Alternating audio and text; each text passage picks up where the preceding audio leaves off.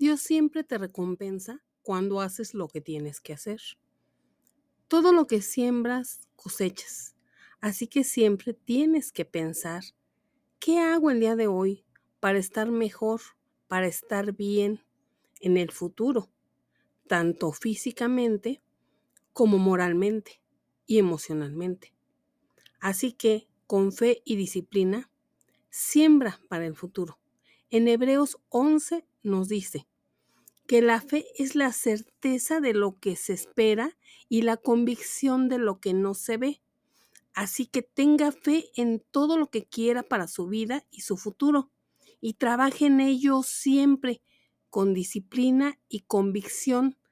Tenga la seguridad que Dios bendecirá su vida, ya que Dios Padre siempre cumple sus promesas. Recuérdelo.